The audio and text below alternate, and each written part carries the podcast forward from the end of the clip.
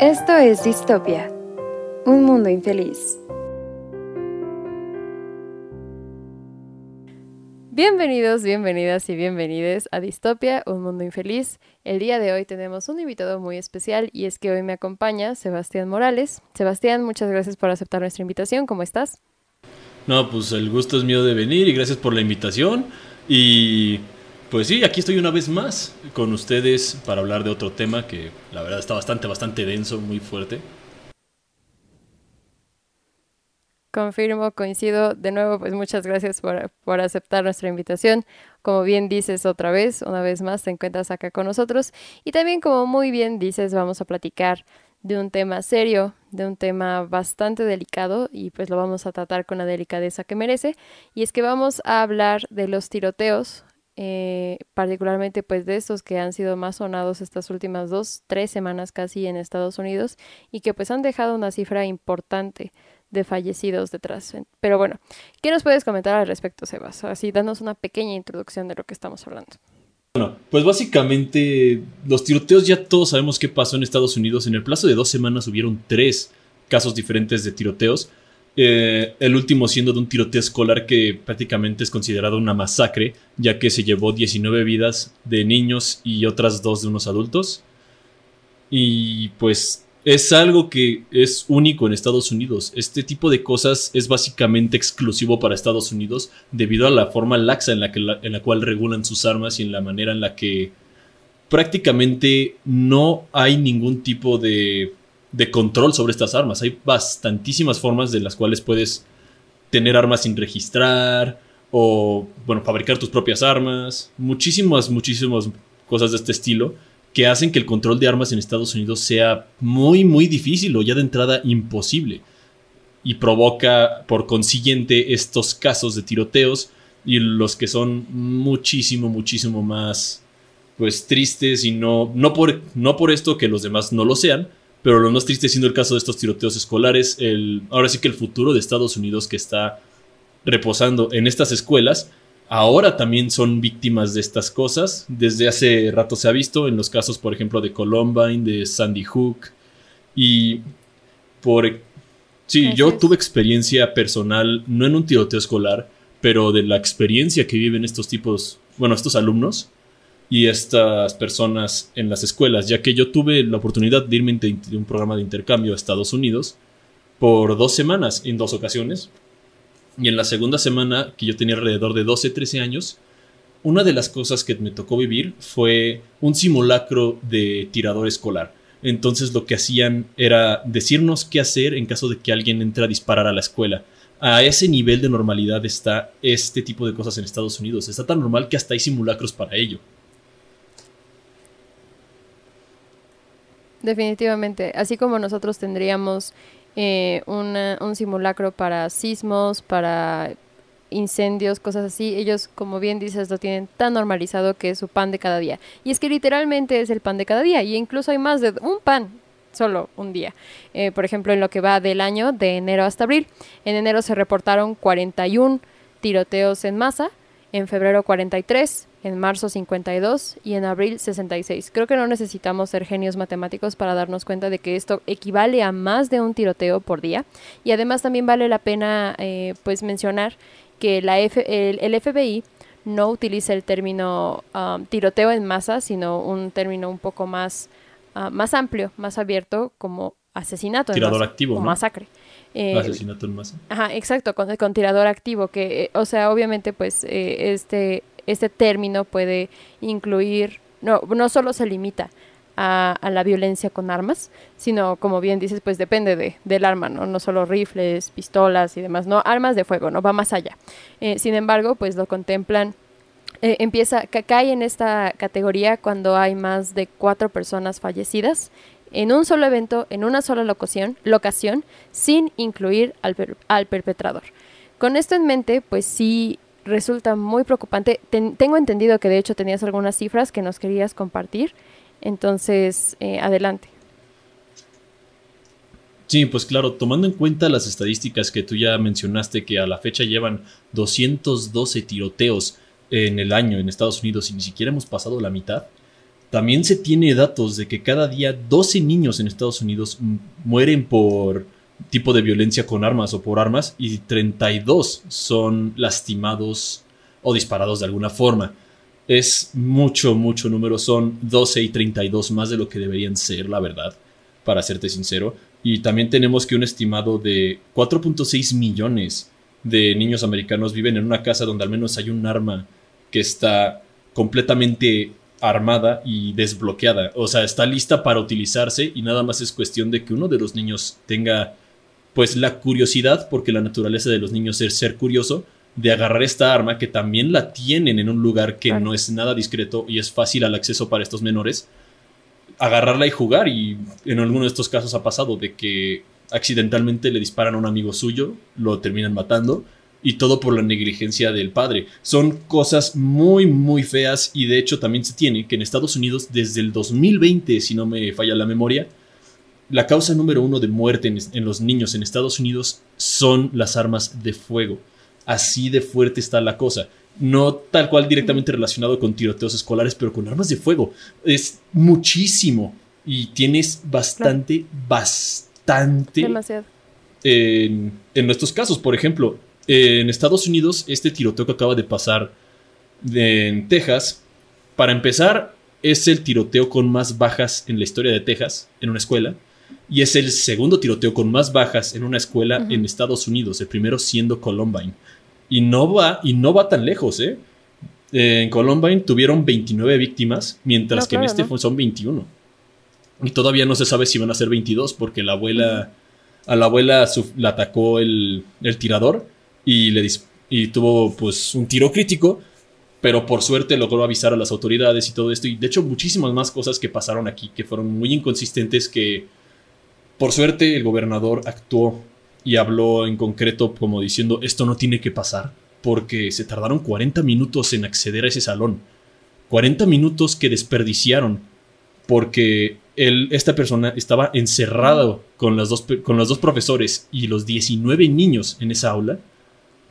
Y justo por la razón, ellos pensaban que había una situación de rehenes cuando eso ya había pasado hace mucho tiempo, digamos, porque ya les había disparado a todos y posiblemente se hubieran salvado a alguno de estos niños si hubieran entrado de forma inmediata. Cosa que se tiene que hacer desde un protocolo que se inició desde lo que pasó en Sandy Hook y en Columbine, en el cual decían, si es un tirador escolar y está con niños en un salón, no te esperes a que llegue refuerzo SWAT o que llegue algún refuerzo. Te metes a intentar acabar con la amenaza, porque puede escalarse al punto del que escaló ahorita mismo. Y es algo muy, muy lamentable. Son 21 bajas que están de más, que nunca tuvieron que haber pasado, porque muchísimas más cosas que, ay, cómo me traba de coraje esto que esté pasando, porque son cosas completamente ridículas. O sea, esta persona hizo esto no con un arma que haya comprado en el mercado negro, no, la fue a comprar tal cual. Cuando cumplió 18 años, le hicieron su chequeo de background checks, que son de tres días, que, que sirven para nada porque recibió sus armas y caso, caso consiguiente hizo esta atrocidad. Definitivamente, y puntualizando algo que estás mencionando de, del tiempo de espera, que honestamente fue, fue muchísimo más de lo que, o sea, el tiempo de espera debe haber sido cero minutos, con cero segundos. Sin embargo, por lo que yo tenía entendido y por algunos comentarios que, que ha hecho la población en Facebook, no fueron 40 minutos como se está difundiendo, sino hora y media casi lo que tardó en la policía en, entrar a, las instalaciones donde estaba el, pues el perpetrador. Y ahorita también relacionado con eso, están haciendo los este, rondines, digamos, en, redes sociales, un post del 2018 que hizo el Departamento de Policía de Ubalde. Eh, el post corresponde justo al primero de agosto de 2018 y es un anuncio en el que pues se declaran felices, contentos de haber sido acreedores a, los, este, a los fondos para poder, pues básicamente para poder ser acreedores a, bueno, para poder adquirir equipo de, protección. Eh, no recuerdo en este momento, eh, ah, es, es, de nivel 4. O sea, armadura corporal de nivel 4 que se supone que los podía proteger ante un ataque de rifle. Entonces, Ahorita, de nuevo, están haciendo los rondines, esto, este post de hace tres, casi cuatro años. con esta interrogante, ¿no? De, de por qué esperar, si, si fueron, porque me parece que este, estos fondos eh, fueron alrededor de 23 millones de dólares lo que se gastó en, esta, en, esta cali, en este calibre de, de protección corporal. ¿Por qué esperaste tanto a, contra un chamaco de 19 años que estaba matando a niños? Porque además también se dice, eh, hay algunas fuentes que confirman que estuvieron rociando con gas pimienta a los padres de los niños, de las víctimas, eh, mientras ellos estaban intentando entrar a la escuela porque veían que la policía no estaba haciendo nada, pasaba hora y media, 40 minutos, hora y media y nadie entraba ni hacía nada. Entonces los padres querían entrar y los policías lo único que, con lo único que respondieron fue con gas pimienta. De nuevo, no estoy confirmando esta información, fue algo que leí en, una, en, en internet. No, no se está dando difusión de esto, entonces no lo tomo como oficial. Sin embargo, pues, ¿cómo crees que vas a atacar más a los padres de las víctimas? Que estaban intentando alcanzar a sus hijos más que al perpetrador que los estaba dañando adentro. Y algo también que me resulta muy, pues una cifra descorazonadora honestamente, es que en 2021 se estimó de que más de 20 millones, más de 20 millones de, de rifles tipo AR-15 o similares estaban presentes en las casas de los Estados Unidos. Más de 20 millones. Esas son y, esas son las registradas, ¿no? Porque pues por, supuesto que existe el mercado negro y que, honestamente no lo considero necesario. Porque justo en este caso de Ubalde, eh, como bien dices, no es que el perpetrador haya tenido que adquirir su arma de manera ilegal, lo pudo hacer siguiendo todos los, los respectivos canales, los canales correspondientes y legales. Este, entonces no es necesario ir al mercado negro por un arma. Bien te puedes ir a Walmart, y ojalá fuera chiste lo que acabas de mencionar, ¿no? Eso, es cierto, te puedes ir tal cual a Walmart y ves una pequeña sección, así como tú vienes a ver aquí la de pan, la de jamones o lo que haya, salchichonería. No, aquí hay una sección de armas y cacería en la cual directamente puedes ir a comprarte un rifle si tienes un permiso para portar armas después de pasar este chequeo de tres días, el cual como acabamos de ver no sirve para absolutamente nada y es bastante, bastante fácil conseguirlo. De hecho, lo puedes conseguir desde los 16 años las personas en Estados Unidos. Y se tiene pues sabiduría o se tiene el rumor que también esta persona traía armadura, portaba armadura. Entonces estaba preparado para recibir balazos de calibre bajo, de pistolas. Pero eh, como tú lo mencionaste también con el caso del gas pimienta, estos son rumores, no está confirmado, no estamos confirmando nada de lo que estamos diciendo aquí, a excepción de los hechos que ya se saben que fueron las estadísticas que mencionamos antes, de que las causas de muerte número uno de los niños en Estados Unidos desde 2020 son las armas de fuego. El caso de que alrededor de del 93% de los ataques de Estados Unidos en las escuelas son planeados con anticipo. O sea, ya saben qué quieren hacer. Y en casi todos los casos documentados de tiroteos en las escuelas, mostraron señales antes de que pase esto antes habían, habían hecho algo, habían publicado algo, habían hablado con alguien, había algo que mostraba señales de que esto iba a pasar. Sin embargo, son señales que deciden omitir o que no revisan inmediatamente.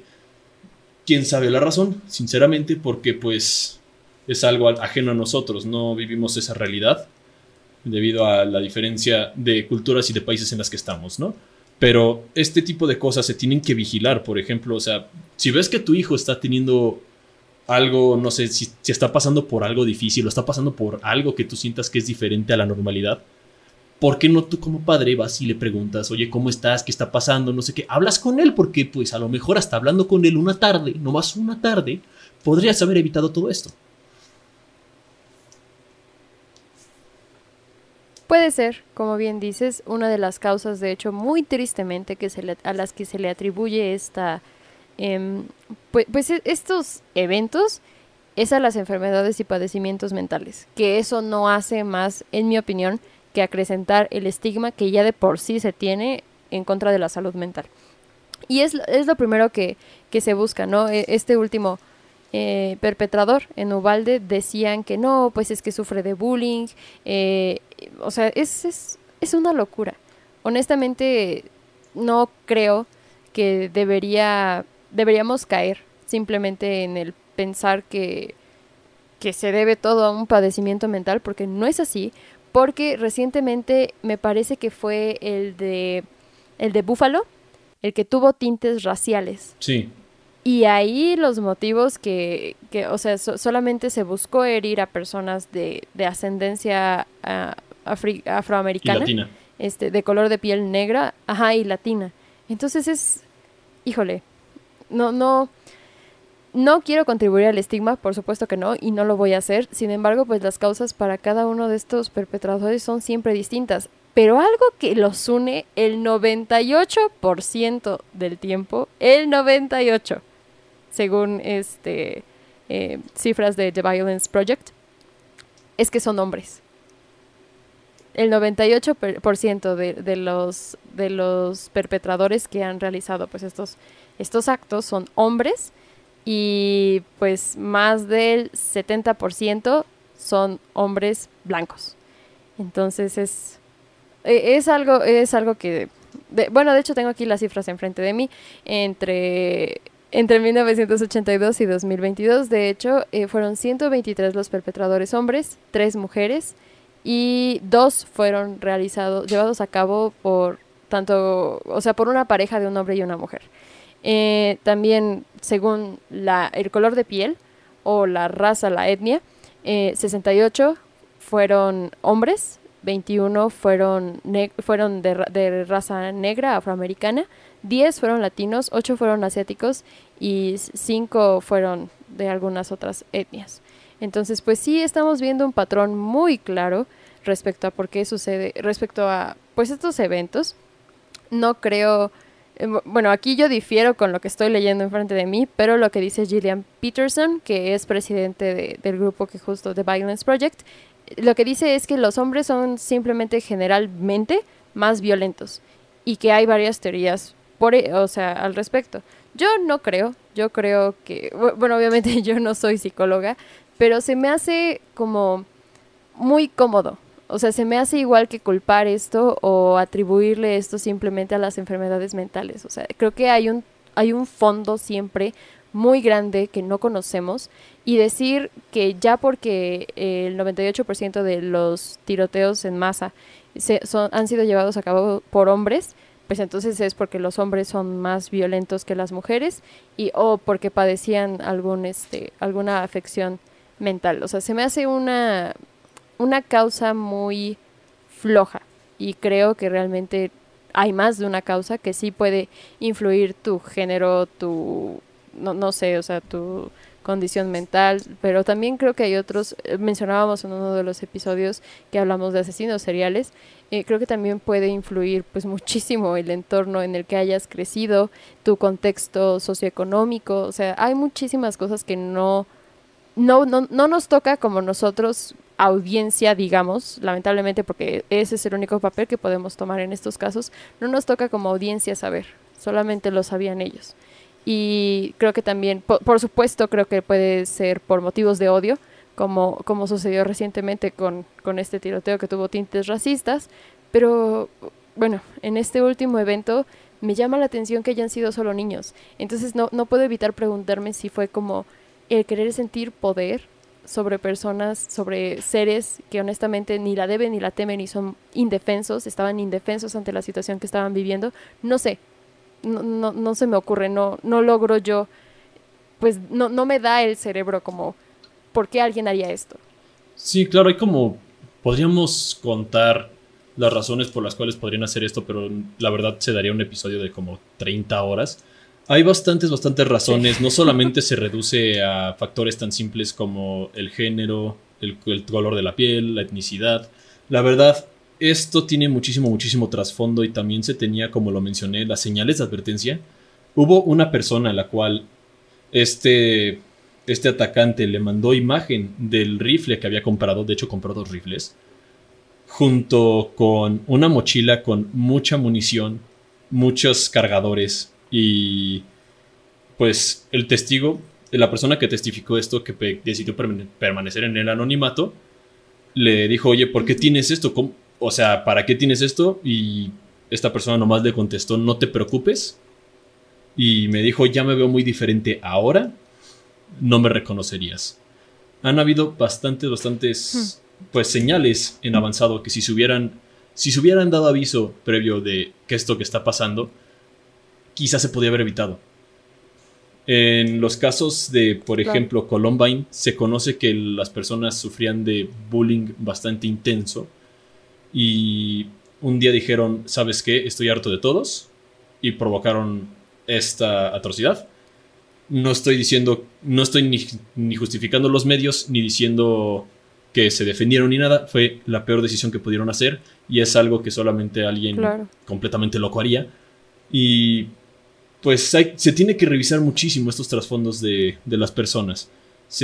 también se... Pero mira, es que justo, espérame, yo no estoy a favor de utilizar o describirlos como locos porque justo, de nuevo, siento que estamos cayendo en la, la, estigmatización, perdón, de la salud mental. O sea, llamarlos locos o que tenían facultades diferentes o qué sé yo, que no estaban dentro de su... Creo que lo hicieron plenamente conscientes, pero me llama la atención siempre esta causa. No creo que tengan que estar, entre comillas, locos para hacerlo. Pero pues te digo, o sea, y como bien dices, nos podríamos pasar discutiendo las causas todo un episodio y nos alcanzaría para hasta otros dos episodios, francamente. Pero sí, como, como bien dices de nuevo, eh, siempre hay señales que se dejan ver. Sin embargo, pues siempre son casos diferentes. Porque, por ejemplo, para el, para el evento de Búfalo, eh, pues este que tuvo de nuevo, motivos racistas, fue un crimen de odio, honestamente. Dicen que también pudo haber sido inspirado por, por algunos de otros tiroteos en, en, fechas anteriores, y es que el, el, perpetrador ya había distribuido, me parece, varios manifiestos en ocasiones anteriores, pues justo explicando por qué hacía esto y por qué su odio hacia la comunidad negra. Es una, es una tontería. Iba a decir locura, pero no es una locura, es una, es una tontería. Pero bueno, también este, los investigadores pues descubrieron, haciendo cateo de su casa, que el perpetrador estaba incluso hasta estudiando ataques de, odio previos.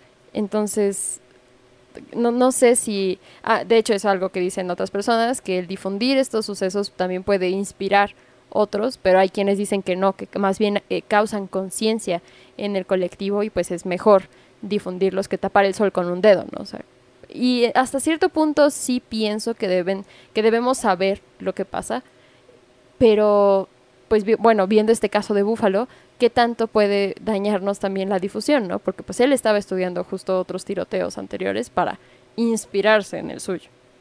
Sí sí claro y de hecho más datos que salen justo de de los tiroteos por ejemplo se tiene que en 2010 habían 27 casos de tiroteos o de tiradores activos en Estados Unidos cosa que solamente ha subido. En 2020 ya casi se están duplicando con 40 casos.